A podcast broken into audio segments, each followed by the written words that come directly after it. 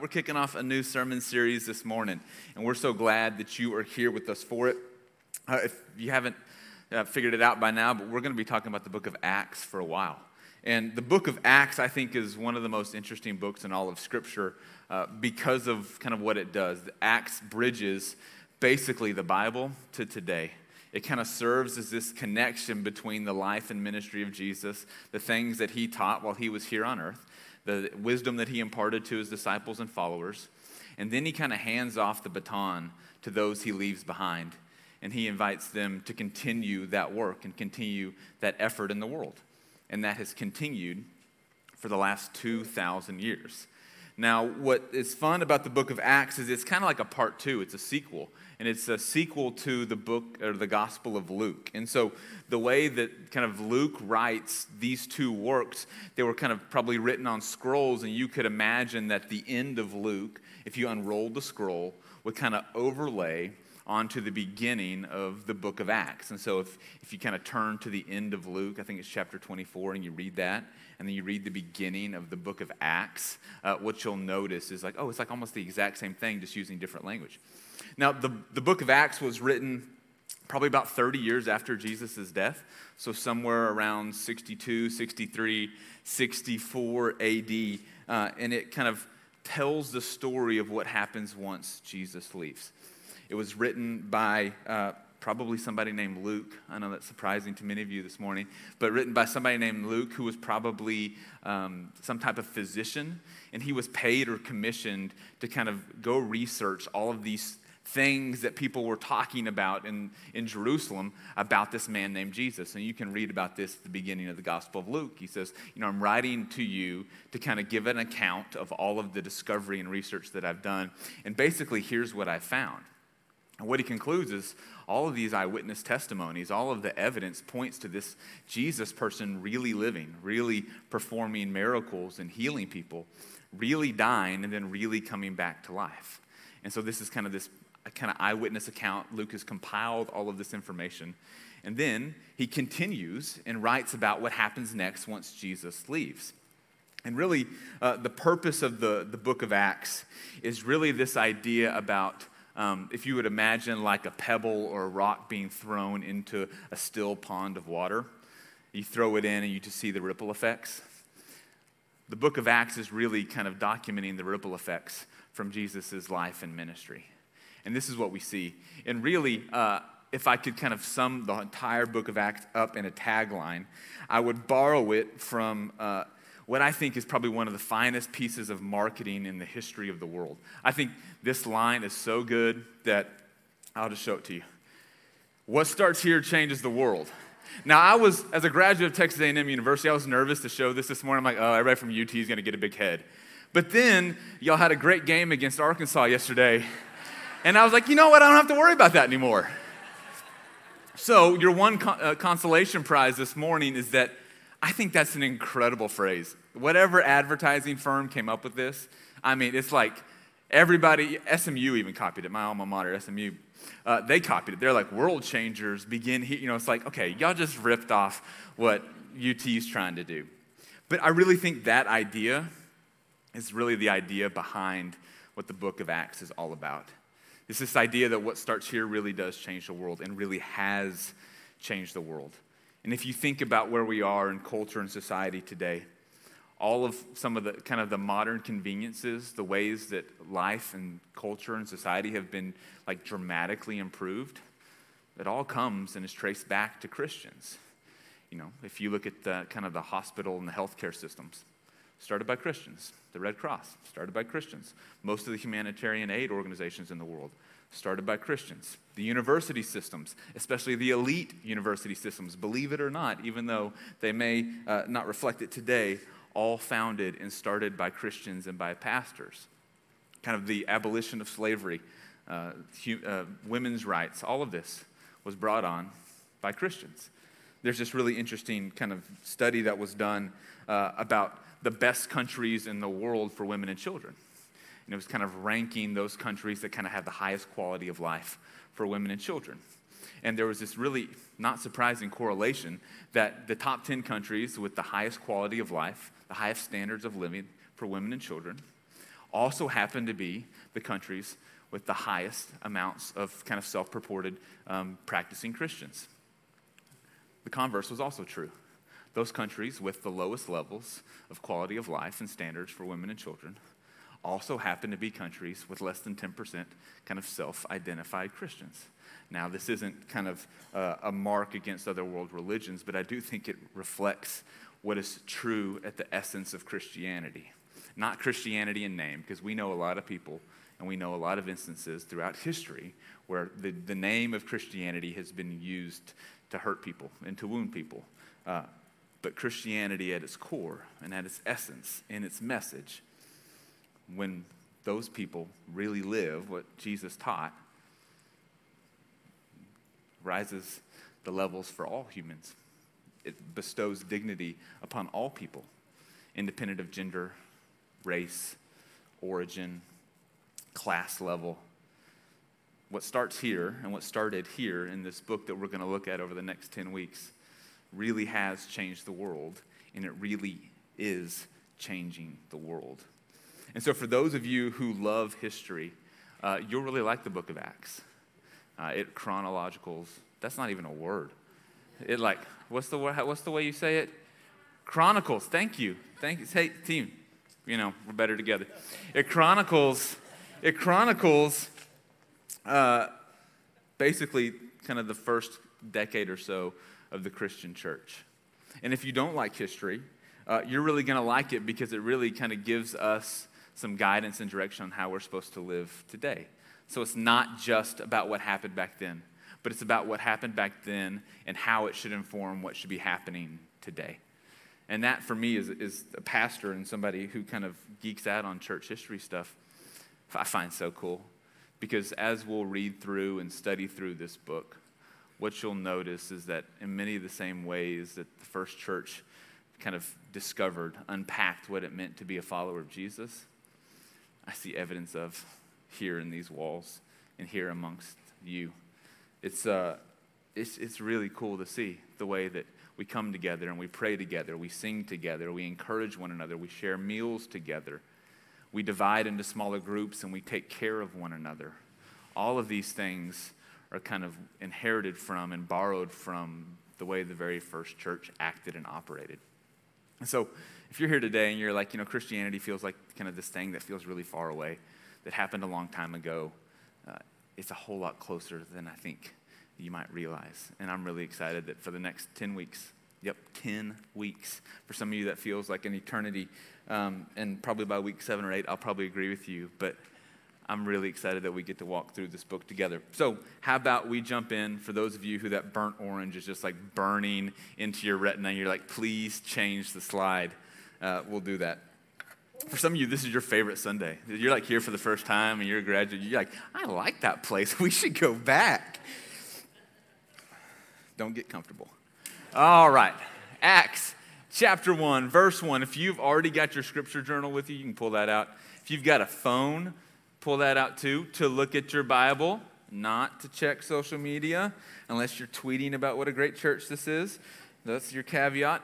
And uh, if you don't have any of those things or you don't want to do the work this morning, I'll read it for you. So here we go. This is the start of Luke's kind of um, book about the very first church. So here's what he says In the first book, Theophilus, this is an acknowledgement and kind of paying homage to the first kind of part of this story that he wrote in the Gospel of Luke. Um, Theophilus is likely the person who commissioned Luke to write Luke and Acts. So, in the first book, Theophilus, I wrote about all that Jesus did and, and taught from the beginning until the day when he was taken up to heaven. No surprise, Luke writes a gospel. The gospel is all about the life and the ministry of Jesus. Now, here's kind of the misnomer is Acts, kind of its original name is called Acts of the Apostles. And the apostles are really kind of that group of people, the disciples, kind of that's interchangeable at times, but the people who kind of took the baton from Jesus, the immediate group of that 12 that you see. But as we read through Acts, you realize that it doesn't really talk about the disciples all that much. And so, really, this is more about the way that Jesus' ministry through the Holy Spirit continues uh, through the first church into today. So, it really should be like part two of Jesus' work in the world, is really kind of how Acts should be understood. But Luke says, I write about all that Jesus did and taught from the beginning until the day when he was taken up to heaven, after giving instructions through the Holy Spirit to the apostles whom he had chosen. Now, in verse 3, it says that after staying with them, oh wait, after his suffering, he presented himself alive to them by many convincing proofs, appearing to them during 40 days and speaking about the kingdom of God. So, what Luke is talking about right here, there's a period of time after Jesus is resurrected, before he ascends to heaven. And it's this 40 day window where he kind of gathers the disciples back to him. He appears to a bunch of people. Uh, in, in different accounts, it says hundreds of people saw the resurrected Messiah. But Jesus gathers his followers together. And for about 40 days, he's teaching on this particular idea the kingdom of God. Now, if you're familiar with the Gospel of Luke, or if you were here a couple of years ago when we did through Lent, we looked at the Gospel of Luke. All Luke talks about, he frames this idea about the kingdom of God. And for Luke, the kingdom of God, in the way that Jesus talked about it, was it's about the unification of two realities. You say, I don't know what that means, Stephen. So basically, first century belief systems, there were two realms, two realities earth and heaven. Earth is where we live.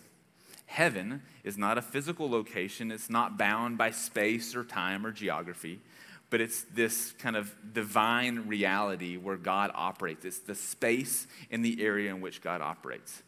And throughout the Old Testament, there are particular moments where heaven comes down to earth and the kingdom of God exists.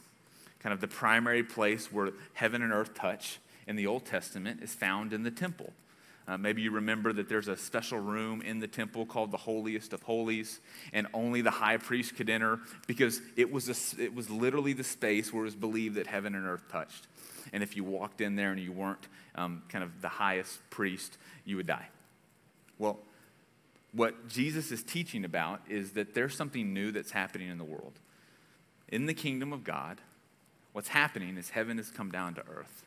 And what that means is really that there's now the availability and the opportunity for us to experience life as God intended. So, some of the kind of the hallmarks and the characteristics of the kingdom of God would be the way that uh, suffering and oppression would end, that justice would be restored, that lives would be elevated, that all humans would flourish. You know, we still have kind of human rights violations in our day and age and time. But back then, it was, it was unbelievable. I mean, only a small group of people really had any type of life and standard of living that we would even resemble today. And so, if you weren't kind of born as a Jewish male and a landowner, you know, there weren't many rights for you at all. And in fact, you basically had no protections from the abuses of other people. So all women and children were particularly vulnerable. Anybody who was a slave was particularly vulnerable. But Jesus shows up and he says, Listen, there's something new that's happening in the world.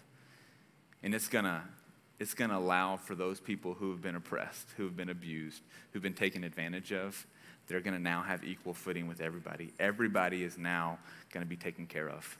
It's this new kind of new world order that's being ushered in that things are going to exist in the world as God intended them to. And this is not new with Jesus, this idea of the kingdom of God being on earth. This was God's plan all along. This is what was intended in the Garden of Eden. And then when that didn't work, this is what was intended with the, the tribe and the family of Israel. This is why God gave them the commandments, so that if they followed these rules, the rules would help them live and usher in this place where everybody was taken care of, while all people had their needs met, where uh, all kind of human levels were at the same place. And so again, we see how that doesn't work. And now Jesus comes and says, All right, something new is happening. And I'm announcing that the kingdom of God is here and now.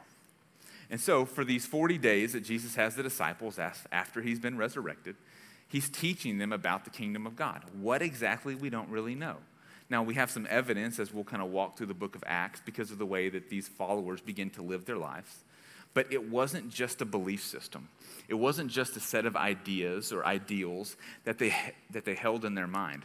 Really, what Jesus is teaching them about is a conduct, a way of life, uh, kind of an operating system for how they should live in the world. This was to help them kind of decide um, what values that they should hold most, the choices that they should or shouldn't make, the ways that they should be in relationship to other people. It informed how they spent their time, how they spent their energy, how they spent their resources. All of this was baked into the instruction that Jesus is given, giving the disciples during this window of 40 days about the kingdom of God. And so we'll keep going. While staying with them, he ordered them not to leave Jerusalem. He said, Okay, here's what you need to know about how to bring and live in the kingdom of God. And then he ordered them, Don't leave Jerusalem, but wait there for the promise of the Father.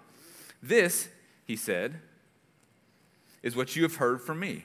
For John baptized with water, but you will be baptized with the Holy Spirit not many days from now.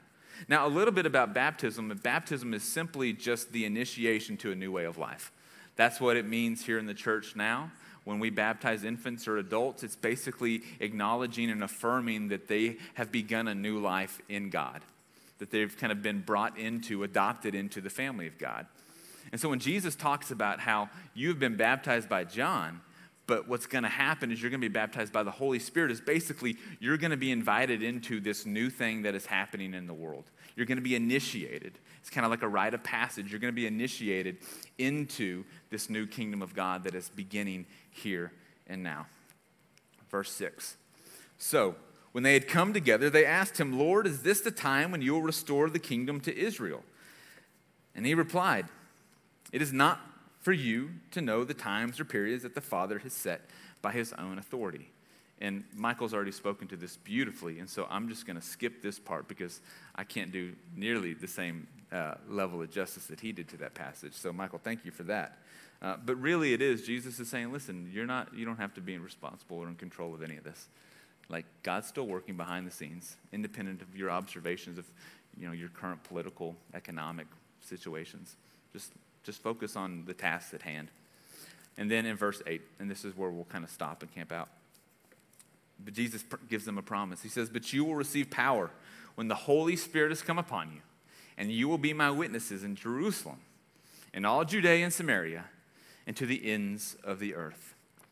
And this verse serves as a template and a blueprint for what will happen throughout the rest of the book of Acts. Jesus is predicting that the message this thing that the disciples are witnessing to will begin to spread. It'll fill Jerusalem and it'll bubble up and spill over and it'll go into Judea, kind of the county around Jerusalem, and then it'll spill out and spread from there and go into Samaria, and then it'll continue to spread all the way to the ends of the earth. And as we walk through the book of Acts, this is what you see happening kind of like ripples expanding from that pond after the, the rock is thrown into it. Jesus is saying what's about to happen here in Jerusalem is just going to expand and grow and expand and grow and expand and grow. And so, really, Jesus is promising not only the disciples that they're going to have the opportunity to be witnesses to carry this message to the ends of the earth, but it's a promise that continued after their lives. Because if you look at kind of the history of the early Christian church, what you notice is that word witness. It really means to give account to not just with your words, but with your life and with your action. There's another word that means witness in Greek, and it's the word martyr. It means the exact same thing. Now, we know martyrs as those who give their lives for a cause, but it originates here in this idea that when you live your life after the example of Jesus, sometimes you really live your life after the example of Jesus and it costs you your life, whether literally or figuratively. And this is what we see throughout kind of the early church. And what we see throughout history is people who are dedicated to being a witness of Jesus Christ, to living in the example that he provides. Their lives take on a different character and shape. They're conformed into a new way of living, of thinking, of acting in the world. And that oftentimes requires that they surrender the things that they once held as important. Sometimes it means they actually even surrender their own lives. And this is what we see happening in kind of the decades and the centuries following kind of the writing of the book of Acts in this period of time right after Jesus' resurrection and then ascension into heaven. There's this really cool letter written to uh, we don't really know who he is, but he goes by the name Diognetus, which just really just means um, of God or God's son. But somebody wrote a letter about 130 AD, kind of describing their observations of these early Christians. So the book of Acts is written 30 years after Jesus he goes to heaven. This is written probably 100 years after that. And so this is what the letter says uh, to Diognetus. Christians are indistinguishable from other men and women, either by nationality, language, or customs. They don't look any different. You couldn't pick them out of a crowd.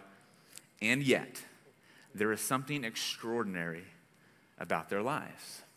And this thing that is extraordinary about their lives uh, all comes back to the same idea of the way in which they were witnesses, the way in which they surrendered their lives for the betterment of other humans, the way in which they restored dignity upon people who were oppressed and taken advantage of, the way that they ensured that everybody had their needs met, the way that they cared for each other, even if you weren't a part of their tribe or looked like them or talked like them or dressed like them or lived where they lived.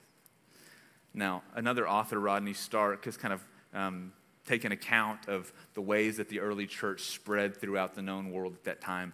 And he describes this period of time and what this actually looked like. He gives some detail to kind of flesh out what is being written to Diognetus about the way that their lives were extraordinary. And this is what Rodney Stark says To cities filled with the homeless and impoverished, Christianity offered charity as well as hope. To cities filled with orphans and widows, Christianity provided a new and expanded sense of family. What you see again and again, and there's another kind of passage I want to read, what you see is Christians taking care of, providing for the most vulnerable in their communities, the most vulnerable people. Now, back in that time period, if you were homeless or impoverished, you didn't have a lot of means available to you to receive resources to take care of yourself. Um, oftentimes, you were without ability uh, to make a difference in the kind of the trajectory of your life it's not the same in the, um, the way that we oftentimes kind of have a crass attitude about people we see panhandling on the side of the road. Like, why don't they just get a job?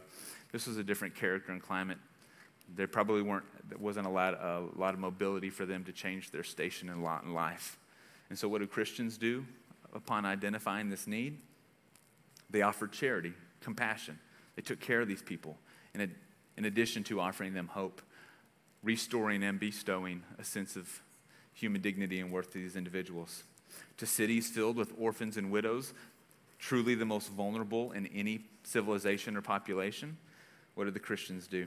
They provided a new and expanded sense of family. They took them in. They really did care about the value and the quality of life because they brought them in. They didn't just hold up signs, but they put their words into action. And they made a difference and they made sure that the people who were most vulnerable were taken care of. It goes on. To cities torn by violent ethnic strife, Christianity offered a new basis for social solidarity. It tore down walls and built longer tables. And to cities faced with epidemics, fire, and earthquakes, Christianity offered effective nursing services. What you see during this time period in the first and second and third centuries of the early Christian church is Christians laying down their lives when everyone else has given up on a group of people during kind of the Roman plagues, when people would leave towns because of the presence of a plague, Christians stayed and took care of people, often at the expense of their own life. This is what you see again and again and again, and we'll see it throughout the book of Acts. Is Christians willing to truly be a witness to their belief, to their confidence that Jesus Christ came and is ushering in something new in the world, and that they're willing to be a part of it with the way that they live their lives.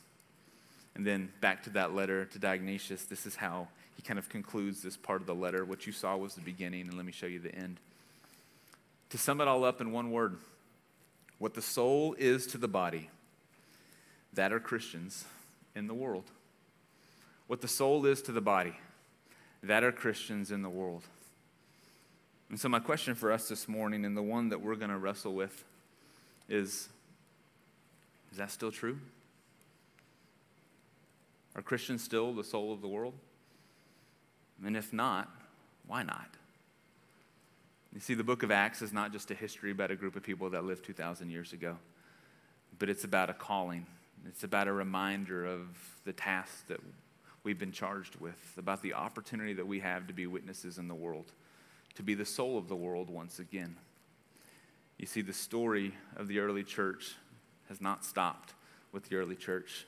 It is a story that is continuing to be written today.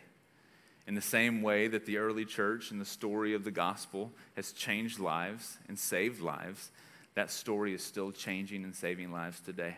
As we were singing a little bit earlier, just having been here at the Grove since its beginning for the last almost four years, to look around and see the families and to see the names and to see the stories about the way that their lives have been saved and changed and bettered by the church. It's easy to get emotional when you think about it because this isn't just a piece of history, it's a story that is continuing today. And so, my hope is that as we walk through this book, as we learn about the way that the early Christians lived, that we'll be reminded of the way that we're called to live today as well. Let me pray for our time together. We'll bring Michael and the band out to lead us in one last song. But I'm so glad that you're here this morning, and I hope that you'll be with us over the next several weeks as we continue to walk through this book of Acts. Let's pray. Gracious God, in the way that you poured out your Holy Spirit upon those who were gathered in that very first moment where the church began, God, we invite you to pour out your Holy Spirit upon us gathered here to remind us that you have called us to be witnesses in the world. Maybe we don't go to Judea and Samaria, but Lord, allow us to be witnesses in our home. Allow us to be witnesses in our schools, in our friend groups, in our clubs in our teams, Lord. Allow us to be witnesses in our places of work. Lord, allow us to share your message of hope with the world. God, we're grateful that we get to come together to be reminded that the church isn't a building or a service, but is your people living out your witness in the world. We pray this in the name of the Father, Son, and Holy Spirit. Amen.